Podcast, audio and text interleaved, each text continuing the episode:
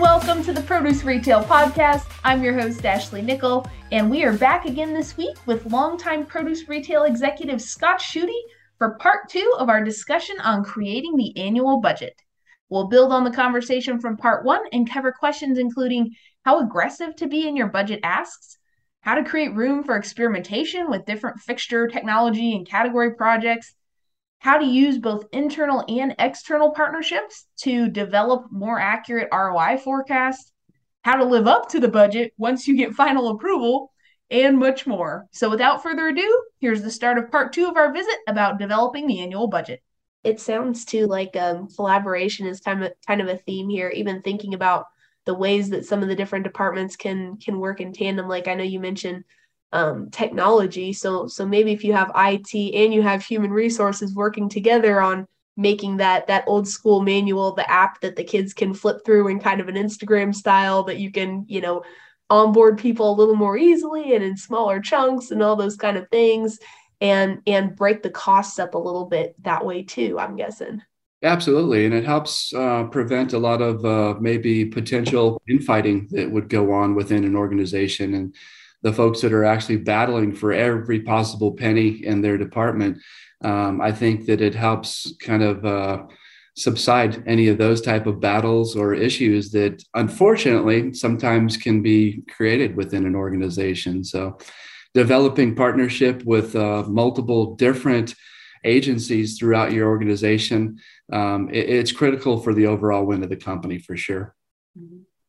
Now, one area that that popped into my mind, and I'm not exactly sure how this is is usually broken out, but I was thinking about marketing um, in terms of, hey, you know, we do T V commercials, like, why don't we feature produce more? Or, hey, you know, we have all these social media posts. Can can we can we boost the ones with produce on these certain weeks? Or, you know, kind of uh, the the departments that are representative and that deal with all the different, you know, di- divisions of the store, and trying to get kind of representation in their budgets for your specific department. Like I said, maybe that's too messy and maybe that's not decided at this point, but that was one of the things that I was wondering about. Yeah, and usually in the very beginning of that budget writing process, one of my first steps was to best understand the, the direction and the goals of the entire company for the preceding year, and really understanding Um, what they were going to do compared to the year before or prior years, um, as far as their major efforts that were going to be put into the budget writing process. And in doing so, I have a better idea of understanding what marketing's role might be in this whole uh, budget plan for the future year. I also have a better idea of all the other departments and what their role is going to be. I also clearly understand my levels of responsibility if, um, you know, the produce department is put higher up on that pedestal of big expectations and the company really relying on the produce department. And when that happens and that occurs, it gives you lots of natural leverage to be able to work with folks like the marketing team and um, kind of, I guess, in other words, really better support the overarching theme of the entire company and uh, give kind of a pathway to how marketing can help join forces with you and your department to, uh, you know, to make that dream come true for the entire department, and how you're going to work together better, how you're going to work together more strategically, and how you're going to have things Uh, kind of methodically planned out for that whole entire next year, that it's no longer um, hit miss, or it's no, no longer done by accident. It's now being done intentionally. And I think a lot of the work that you'd be able to do with the marketing department would be just that. It would be um, very calculated, planned out, intentional work that uh, would be fun, exciting for both departments. Now, as you mentioned, want to kind of plan things out as much as possible and as precisely as possible. But of course, there are always things that come up and things that you don't plan for, or, or kind of surprises that come into, come into the mix. What are maybe the more difficult areas of the budget, um, or even on kind of the flip side, not just what you want to spend, but what you expect to be coming in as far as the, the forecasting side of it? Yeah, the forecasting side of it can get tricky, especially if you haven't uh, you know, bought your your teammate over in the finance department a, a cup of coffee lately, or a Danish or something, um, to keep them on your side. Because one of the trickier parts of that budget planning and budget writing process is the return on investment process, and actually putting dollars and cents into a plan and uh, stretching it out and forecasting the future and what that's going to actually bring back to the company.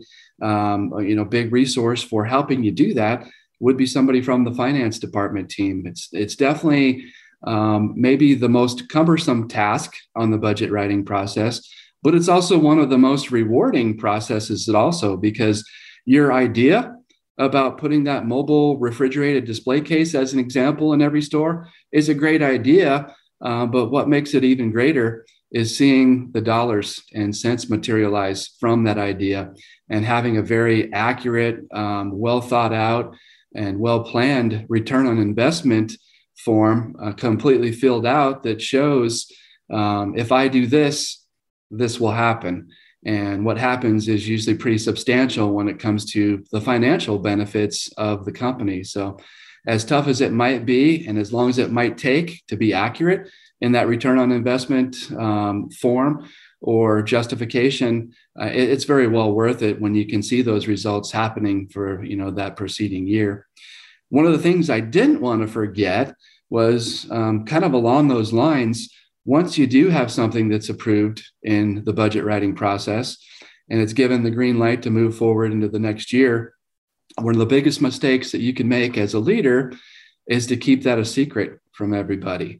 Um, you've got to shout it from the rooftops on what is actually made the budget for the preceding year and what everybody is going to be working on for that preceding year.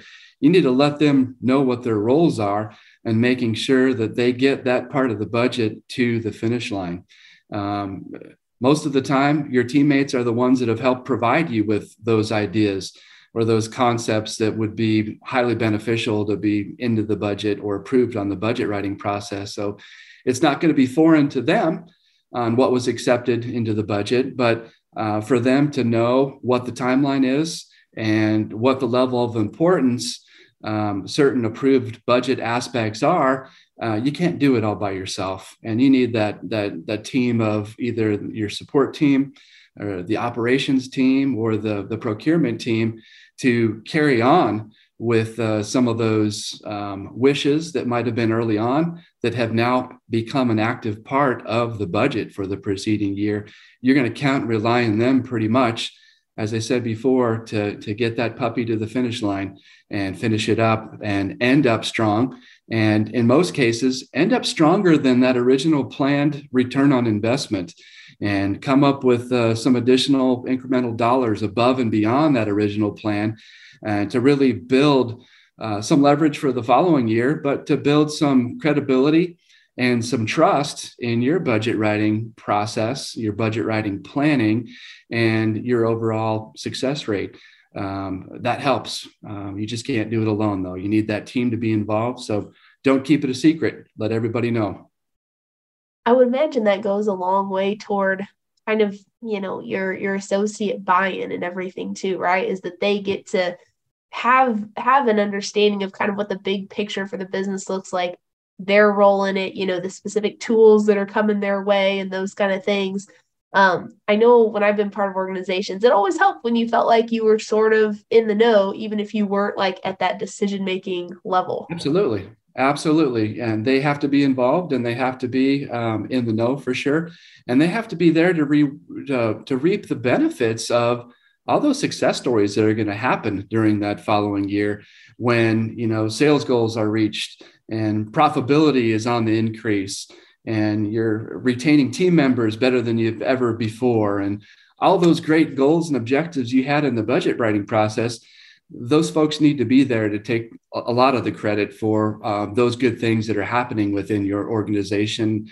And it does nothing but fuel them and fire them up for the very next budget writing process. It's going to probably start all over again next op- August, September, October-ish, and be ready to go for that, uh, that year a couple years out. So it's a good, healthy circle of events to have happen within your organization for sure. Well, and it makes me think, because you mentioned, you know, look, looking back on on the success stories that that come from, you know, some of these decisions. I'm guessing part of the the justification process for things when you're doing, you know, the the next budget is looking back on what worked really well the previous year and finding those stories and including that in there, in addition to kind of the forward-looking projections as well. Yeah, absolutely. There's a little bit of both there. Um, obviously, looking at your success stories from last year and deciding if there is room for improvement on those, and maybe taking them to the next level and having a, a two point oh or a three point oh version of that is always healthy for the company. And then the complete opposite is also healthy for the company also, to be able to kind of look in from outside and um, decipher what's not working and what's broke and what really needs to be fixed and what could really benefit the overall organization if we spend some time, some money, and some resources on putting it on the map of, of the budget process for that next year. And um, getting those to um, a much higher level and an efficient level that uh, are working and processing a lot better is super important. And that could be broken down into very big, broad categories, or it might be broken down into just smaller areas of, of the business, or in particular, the produce business that maybe you're weak at. Um, again, the outside world helps tell you some of this information, though. So it's important to be able to listen to um, manufacturers and brokers and suppliers and organizations out there in the world of produce that know what the industry averages are.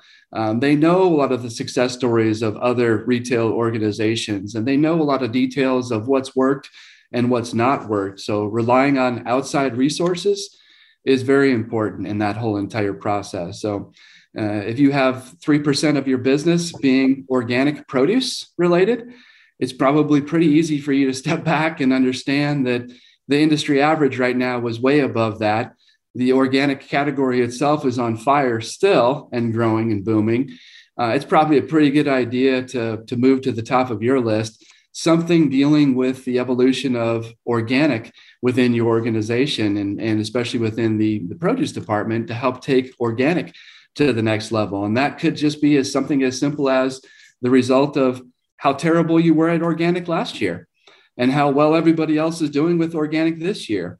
And so some of those decisions are somewhat easy, um, but they also are somewhat painful to be able to look and really understand that you're you're not um, operating at one hundred percent success rate right now. You do have some room for improvement, and sometimes you got to dig deep and you got to swallow some pride and make sure that uh, you really understand those important critical areas of improvement. And once achieved, what they're going to do for the entire company from a, a financial standpoint or a customer traffic standpoint or whatever it might be, um, to be able to look those square in the eye and attack them and have them as part of your next budgeting plan are all super important also. Yeah. And how do you account for in the budget? I'm thinking like opportunities for experimentation, right? Like say there's, there's some fantastic new fixture or something that you've seen at a trade show you really would like to try, but well, maybe we can just try it in one store and see how it does. And that'll give us the justification for, you know, all of them or more of them next year, or those sorts of things. Where and how do you kind of leave space for like taking advantage of opportunities and trying things out? You know, may- maybe you want to work on a category and it's like, okay, you know, our margin may get a little wonky as we sort of experiment, but we think this will get us to a better place long-term. How do you build sort of that into the budget? Yeah. Um, I loved your idea and your concept about being able to experiment with um, one particular store or maybe one particular region or portion of the company, and to be able to establish an accurate return on investment by living it in real life and having it put in play. One of my other favorite things to do is it involves partnership with folks outside of the company or the organization. Partnerships with technology companies, partnerships with uh, manufacturers of equipment, um, partnerships with folks like that, that are, are, are, they stand strong enough on their product that they're willing to make it a zero financial burden on your company to be able to test their product, their equipment, their software, um, their programs, whatever it might be. They stand strong enough on it that they're willing to commit that capital expense to you and your organization to go into a test mode. So although maybe your best idea for the budget for next year might not have made it into the budget for next year, it makes it a possibility when you have partnerships with outside companies that step up to the plate and say, I get it, I understand, you know, you, your company is maybe in a different Uh, evolution or a different direction for this preceding year, but I'm going to make it worth your while and uh, no cost expense to you. I'm going to put in place some high quality testing and some experimentation that is going to prove what I have to say. And it's just not another sales pitch. You're going to actually see it firsthand. And I'm going to provide you with an R O I that has a good possibility of getting this entered into the budget mid-year, and a great possibility of having it a permanent part of the budget for the preceding year after that.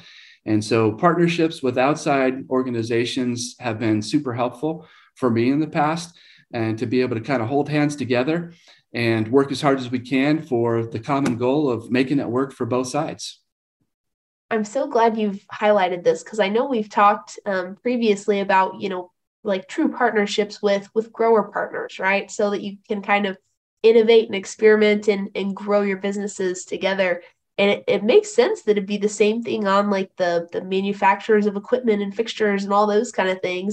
Because I imagine, you know, if, if you've got a good relationship with a manufacturer and you tell them, hey, if you've got something that's really the, the latest and greatest, um, we'll try it out if you can kind of comp us the cost. And then the statistics you get from us, you know, you can use those anonymized in your marketing material to help Absolutely. You sell it. Maybe you negotiate exclusivity in your region, or, you know, all kinds yeah. of different things, I'm sure, are possibilities when you kind of have that, that foundation laid. It becomes multi-beneficial in a huge way, and it continues and steamrolls even after that, um, especially with success stories. Your relationship with that particular manufacturer, vendor, or partner um, becomes stronger and stronger. And Um, your trust in that particular organization becomes stronger and stronger. And um, now when they actually brag about something or they have something new to bring to the table, your ears perk up a little faster because uh, they've already provided you with a proven tra- track record. And you know, it's just not another quick and easy sales pitch, that this is uh, something that you should strongly take into consideration. And it has a potential of a high success rate. So mutually beneficial for everybody. I mean, from the equipment standpoint, everybody wants to sell more equipment and provide retailers with more equipment. Um, from the retailer side of it, everybody wants new equipment, and they want something that's going to provide better shelf life for product, uh, better sales for the product, and a better customer experience of the product. And when you mash the two of those together, you come up with a number of great success stories that just creates momentum for years to come also. And I know you mentioned too, like what, you know, how you shape the budget depends on really kind of the overall goals of the organization. Um, so I was thinking about, you know, whether it's market share or or whether it's sales, you know, price perception, of course, is something that that every retailer is always very cognizant of. And I was thinking about, you know, occasionally in the news releases, you'll see, oh, you know, we're we're investing in in lower prices, right? And that language kind of makes me think, It, how is that like written into the budget? Like if you're, if you're going to, you know, double down on, hey, in the categories that people are paying most attention to, we're going to be super, super competitive. That's going to be, you know, a core component of, of our marketing strategy and things like that. How is that written into the budget? That might be a funny question, but just as far as like, where does that show up? No, it's a, it's a really good question, because there's a lot of different ways to think about that. Um, as far as uh, in, investing into um, the image of lowering prices, a lot of that burden might fall only on the marketing department and the marketing team to be able to portray to the public, to the customers, what a great job your organization is doing with lower price points. And uh, that might be the direction of your entire company, to really rely on marketing to help better tell that story. Um, maybe it's told better via social media. Maybe it's told better um, you know, from some type of electronic method rather than, you know, the printed newspaper that everybody is used to getting as far as an ad goes. Um, but there's lots of different opportunities for the marketing department to take a lot of the burden of that uh, overarching theme of the company as far as promoting um, uh, and really portraying your company as a lower price leader. We've just lowered all of these prices. Um, on a different angle or a different thought process of that, there might be certain key departments within the organization that resonate better with customers when they see lower prices. And so a good example of that would be investing in the dairy department, uh, because milk right now is a very, very good barometer for a customer to look at and understand the retail price of milk and have that equate to um, that store being a low price leader, or being very aggressive or um, uh, very positive on their price points when it comes to a, a staple item like the dairy department and, and milk would be.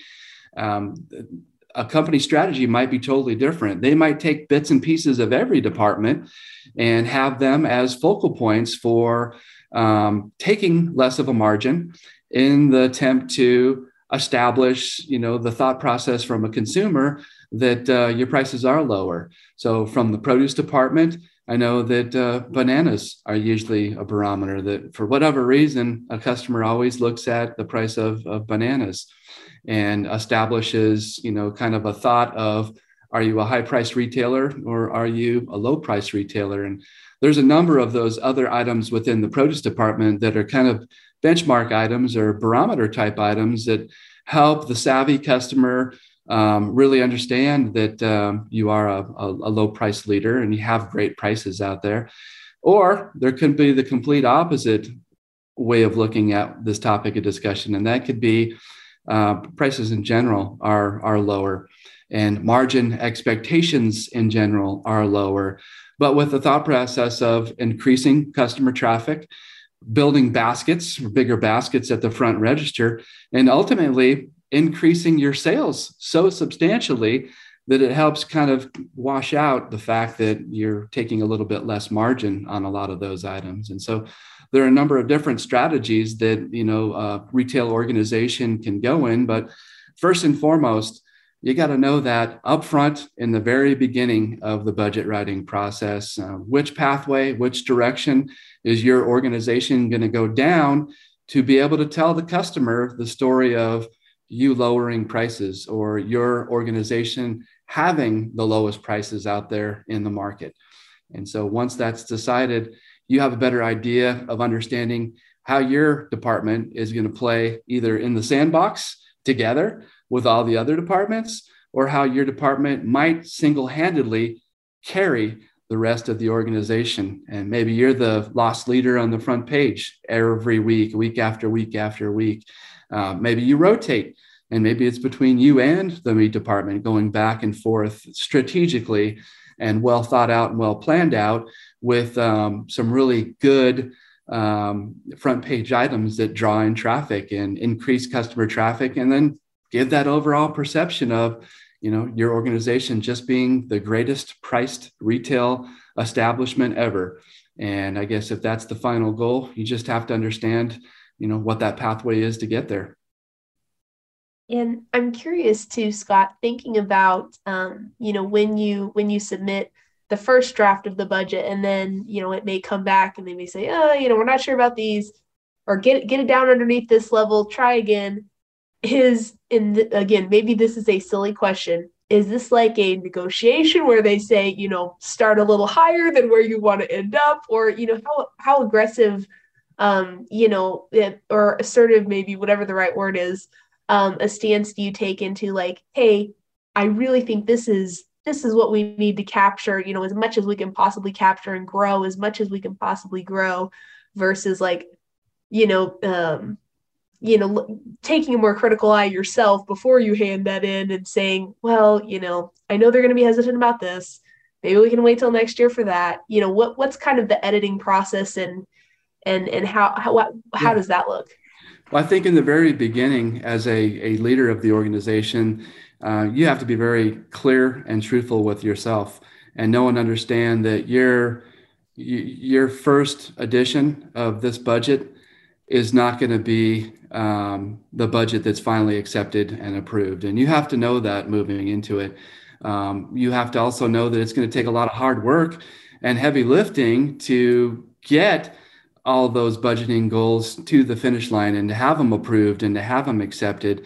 And to do that, um, it's your job and responsibility to be able to provide some of those important, tangible facts that are just really needed um, to help solidify your thought, your idea, but help other executive level team members understand that um, the level of importance and the level of, of dollars that this particular part of the budget is going to bring back is substantial, and that it uh, needs to pass approval, um, maybe with a minor tweak or adjustment to it, uh, or also maybe just as is. But I think you need to go in with the expectation of um, the first budget won't be the budget that ends up passing the finish line, that there'll be reiterations of that budget, sometimes many of them, but ultimately for the good or for the great of the company.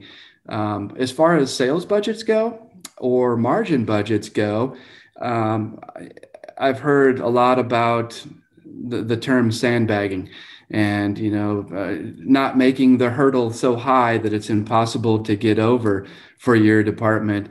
Um, I think uh, anybody that's a, a great budget writer has to get over that mentality or that thought process, and they have to be more in the mindset of, of pushing the envelope on what you're attempting to do, but have it realistic. And especially when you have a lot of great things packed into the budget, uh, for example, things that are going to help boost sales. You know, taking your your three percent of the business organic department and evolving that into, you know, a, a ten to fifteen percent of your business organic department is going to do wonder for sales. Putting that new berry case up at the front of your store that gets a ton of traffic from customers, um, has a very high success rate with food waste, um, is going to do nothing but add to your sales probability for next year. It's going to do nothing but add to your, your profit margin also when your food waste level goes down substantially now that you have that refrigerated case. So you've got a lot of, of different avenues to use to ensure that Um, your lofty goals for reaching sales are not too high, but then how you're going to ladder up to them and actually reach those goals and make sure that um, you understand that um, it's not a pie in the sky number for your sales goal, that uh, it's definitely achievable. And what are the measures you're going to help put in place to make sure that you can reach that sales goal? And what areas of your department are you going to focus on more? Um, what areas of your department brought you the most results the year before and are still on trend for this year that you can depend on and that you can ride on? And then what partnerships do you have within your organization that are going to help you um, with some new ideas and um, maybe, maybe some different concepts or ingenuity that uh, they can help provide you to, you know, get your category to where it needs to be? And I guess another great example might be um, your, your packaged value-added salad provider and some of the neat things that those guys and gals are coming up with right now to help merchandise something as simple as packaged salads. You know, there's a lot of shelf gizmos and things that uh, are, are new in that world of value-added that are help self-facing products, so the shelves look full all the time and they're nice and neat and organized, and it's easy to see a shelf tag and a price point in front of them. And um, it, it's it's endless when you can think about, you know, the ultimate challenge of increasing sales five percent for your department and how daunting that might seem. But when you start putting all the, the different areas of sales opportunity together, from store level operations to your procurement team, to the manufacturer side of the business and some of your other partners, it becomes a little bit easier to understand and to actually um, to draft out and, and ladder up to how you're going to reach that pinnacle of five percent or what, whatever the goal might be for those sales. So don't kid yourself, though. As, as a leader, you have a big responsibility in being realistic to the numbers And um, if you're coming off of a particular year right now, two thousand twenty-two, that uh, you've shown nothing but um, year-over-year increases that are somewhat substantial, um, you got to be realistic that uh, a lot of times that doesn't happen back to back to back to back years, and that uh, there has to be a time where you know you, there's a um, kind of a, a hint or a clue from what you're going through this year that uh, next year might not be as aggressive from a sales standpoint or from a from a profitability standpoint, or however your department would financially coincide with the direction of the rest of the company. Well, and you mentioned kind of building building some consensus and working together with other departments um, earlier. Anything, anything else or any other parties that you want to kind of be communicating with, maybe not even just once the process starts, but throughout the year, right? To help kind of underscore like, hey, these are some of the things we're thinking about. These are some of the things I'll probably, you know, be emphasizing in the budget this year. What does kind of your internal, you know, your internal sales and marketing, if you will, look like sort of throughout the year leading up to that budget? So it's not a surprise what's in there. You know, everyone's kind of familiar with the rationale even before they look at the specific numbers for justification. Yeah. Uh, many great organizations, they they focus on or they they revolve around um, having a strict schedule of, of reviews. And that could be um, you know, your own personal reviews with your team members. Uh, that could be higher executive reviews with you on a monthly or a quarterly basis that help track your progress and what currently is going on. But those are actually good times for bringing to the table your thoughts and ideas or your, your plots and your plans for the preceding year. And in conversation, especially when, you know, the year might be halfway over with, um, being able to think out loud about the need for that particular idea or future budgeting plan to happen now. Those are all great conversations to have on a monthly or quarterly basis throughout the year. Do not wait till August or September or October to start coming up with these great ideas. Um, the, the, the concept and the ideas of, of having the best potential budget planning process ever don't just start in September. Um, they start at the beginning of the year and they work their way out throughout the entire year.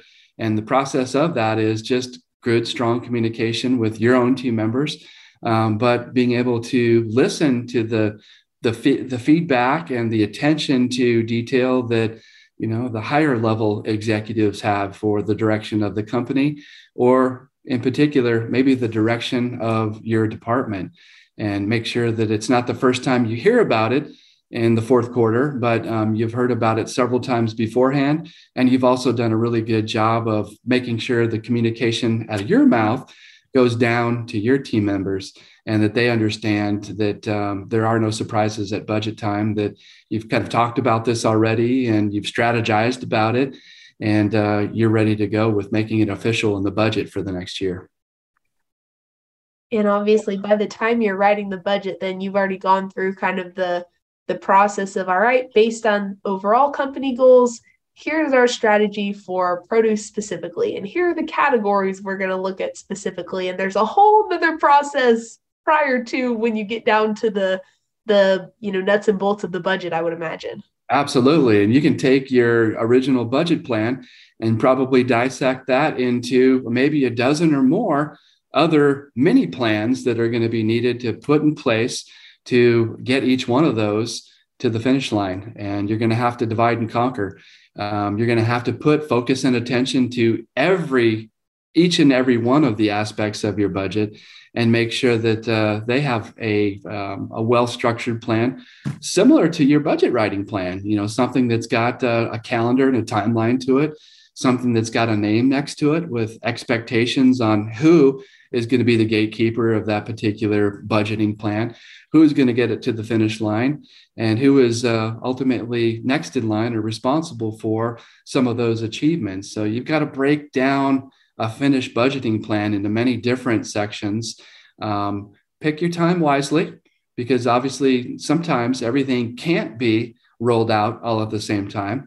You probably need to strategize and prioritize what's most important to the organization and hyper-focus on that particular category or that particular part of the budgeting plan and make sure it gets launched with huge success and um, ultimately some accountability at the end of it. And the same thing all throughout that year, make sure there's some checks and balances that are put on that particular part of the budget plan and that uh, you're achieving the goals that you set out to achieve. And um, you'll be able to put back uh, some quality reports um, most of the time, some really great success stories on what's happening with that particular part of the budget and how you're overachieving some of the original goals you set out to, to achieve. But there needs to be some structure moving forward into making sure that it's just not a bunch of writing put down on paper or on a computer in September, October, November, that um, it's realized and it's come to fruition the following year, and you've achieved everything that you had committed to. And um, that's a, a very rewarding experience to have at the very end. But um, it's also a little bit nail-biting to make sure that you live up to those budget requests that you put in place um, that following year and that you can achieve those goals. Well, and And I know there's probably a million nooks and crannies we can we can continue to dive into on, on the topic of budgeting here, Scott, but I'll ask you maybe just this one more specifically, because you're so right. When you're making the budget, you're you're making the the list of things you're going to be held up to at the end of the year, right? When it's all Ooh, said that, and done. That's your, that's your report card right there. Yeah. Yeah. So how do you uh, how do you kind of build that into, or how do you you know, check in throughout the year and make sure, okay, we're on track here, we're on track here, we're on track here. Yeah, we need to make some adjustments here. We need to make some adjustments there. I, I imagine that that ends up being a very much a guiding document for, for a lot of what you do, you know, once that final version is, is approved. A hundred percent. The budget writing and the budget planning process is one step, um, but living that budget is a complete other. Um, it, it, there's many different areas that you have to apply to make sure that you are on task and that you are living up to those, those budgeting plans and those budgeting goals. Your team is one of them, and relying on your team to help execute, but supply feedback and results from what is actually happening um, is super critical. The other part of it um, goes above and beyond your direct team and steps into the boundaries of maybe indirect teams or partners that you're working with. So the financial team member that you partnered up with that's able to quantify some of the dollar results that you've achieved, that you've achieved. The, the partnership that maybe you established over in the marketing department and some of the great results that you've achieved by joining forces with, with the marketing team. Um, that's all information that has to come back, but you have to, on a daily basis, live up to the budget every single day of the year. That's your mantra for the next year. Um, those are all, those are all, well, they're basically your goals for the next year. You know, they're not just that plan that I talked about that was written up the year before and then forgotten about the next year. All your goals during that next preceding year will revolve around the budget. Everything points to a certain area or a particular part of the budget that um, are goals for you to ultimately achieve what you said you were going to in that budget writing process. So there has to be timelines. There has to be expectations of, of accountability that are going to happen during certain parts of the year. But again, that goes back to breaking that budget down section by section, putting a calendar and a timeline to it, and reviewing it constantly throughout the year until all boxes are checked and you kind of reach the pinnacle of your success stories with that particular area or that category of the budget. Most of the time, they're going to go fifty-two weeks out of the year. And, you know, you're going to you're going to end up at the end of the year or into the following year's budget writing process. And you're going to be able to look back and have maybe seven, eight, nine months behind you to be able to help provide tangible facts and dollar amounts to how successful you were or what areas of opportunity that you need to still step on the gas quite a bit and get it to the finish line, because you've only got, you know, three or four months left of the year to, you know, complete that budgeting goal that you had the year before. So a lot of different ways to look at it. But um, again, um, overall partnership directly in your department and indirectly outside of your department are going to help keep you on your toes and better understand where you're at in that uh, uh, throughout the year when you're living that live actual budget that you created and trying to uh, um, correctly finish it up. It's excellent, Scott, that you you you brought it all back around to having to actually live up to that budget after you get that final version, because I think it really puts into perspective why you said at the beginning of the conversation that, you know, putting together the budget, that is time you would block in the schedule and schedule other things around it, because it's that important, because you've got to live by it for the next fifty-two weeks. That's the main structure of your, your proceeding year. It's, it's um, got everything intact that you're going to ever need to be successful for that year. You've put a ton of thought into it, you know, three or four months before it becomes active or approved or live. Um, you need to put twelve months into it to, you know, bring it to that finish line I keep speaking about, and make sure that uh, your team's helping you along with that important journey. And that's kind of a full circle of what the whole budget process is all about. Learning from it is a uh, is a big tool also. Yeah. And every year that um, I've written a budget and uh, overachieved in a budget, or unfortunately sometimes underachieved in a budget, I've I've learned quite a bit from those areas of success and those areas of opportunity. And uh, I've gone back two years in a row, sometimes three years in a row, until I was able to master that particular category or area and be successful at it. So uh, don't have the fear of failure. Uh, sometimes uh, failure can be one of the best things for you. It brings a stronger proceeding year for you, and uh, it helps teach and uh, kind of mentor you to new and higher levels on, on how to achieve those goals. So the fun times of the budget process, I should say. I was going to say, there's probably a lot more that we could still cover, but I don't want to, I don't want to keep you all day talking about budget, Scott, but um, I, I really appreciate the time. I think this was so informative, and looking at all the different little aspects of, of building the budget. And again, I, I know there's, there's so much more, and then living up the budget, and then evaluating last year's budget and learning from, you know, what, what went well and what didn't go well and all those kind of things. So we may have to do a follow-up budget episode at some point, but this was great. Sounds great. Sounds perfect. I'd be excited to do that. And probably by then I will have thought of uh, another one hundred or so nooks and crannies that maybe we forgot to talk about today, because uh, the budget writing process and planning is pretty expansive. Absolutely. Well, that, Scott, thank you again. As always, we want to thank our listeners too, and we will see everybody back next week on the Produce Retail Podcast.